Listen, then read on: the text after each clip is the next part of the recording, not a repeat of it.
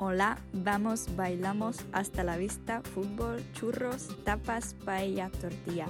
Pokud chceš umět i další slovíčka, která se ve španělštině nacházejí, tak poslouchej dál. Španělština stér. Hola, ahoj. Já vás vítám u dalšího dílu tohohle podcastu, podcastu Španělština stér. A protože je dneska první květen, tak jsem si řekla, že bychom se tomuhle tématu mohli věnovat o něco víc. Stejně jako asi pro spoustu Čechů, tak i pro spousta, spoustu Španělů je to prostě a jednoduše eh, jeden volný den navíc. Nebudeme si nalhávat, že tady uh, strašně oslavujeme, že se jedná o svátek práce. Myslím si, že někteří lidé to dokonce ani netuší a prostě jsou rádi, že mají volný den. Každopádně ano, tento svátek je teda den práce, v španělštině teda Dia Internacional de los Trabajadores, takže Mezinárodní den pracovníků doslova a zároveň ho taky můžeme nazývat Primero de Mayo, takže 1. května, stejně jako v Čechách.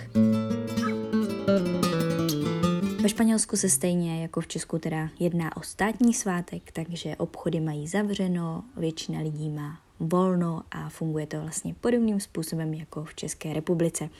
No a tady tím dnem bychom si tedy měli připomínat eh, stávky dělníků, kteří eh, stávkovali v roce 1886 v americkém Chicagu, kde to všechno začalo.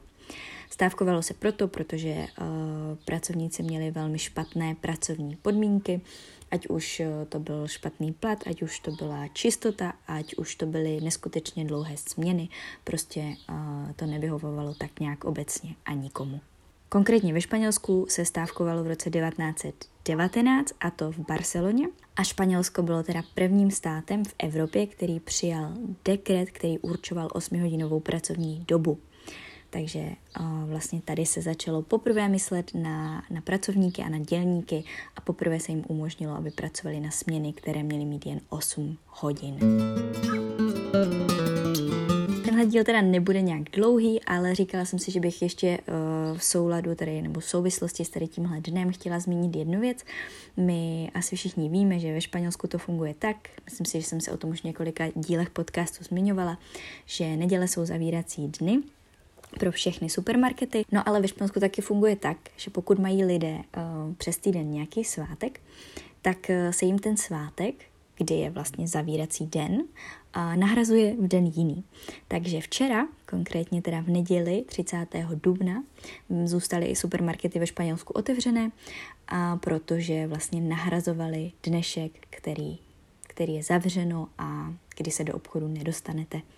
Takže takhle to tam funguje, vždycky se to těm lidem nahradí a bohužel teda uh, pracovníci, kteří pracují v supermarketech, uh, musí do práce v neděli místo toho, aby měli dva volné dny, ale takhle se jim to vlastně nahradí. Myslíte si, že je to fajn? Chtěli byste, aby to v Česku taky bylo, že vlastně když je nějaký svátek, takže potom obchody zůstanou otevřené v jiný den, aby se to nějak nahrazovalo? Když u nás by to asi úplně nešlo, vzhledem tomu, že nemáme zavírací asi žádný den. Tak to bude teda pro dnešní díl úplně vše. Já doufám, že jste se aspoň zase dozvěděli něco nového a že si třeba uvědomíte, že eh, dneska se oslavuje Den práce a uslyšíme se zase v pátek. Mějte se krásně a adios. thank you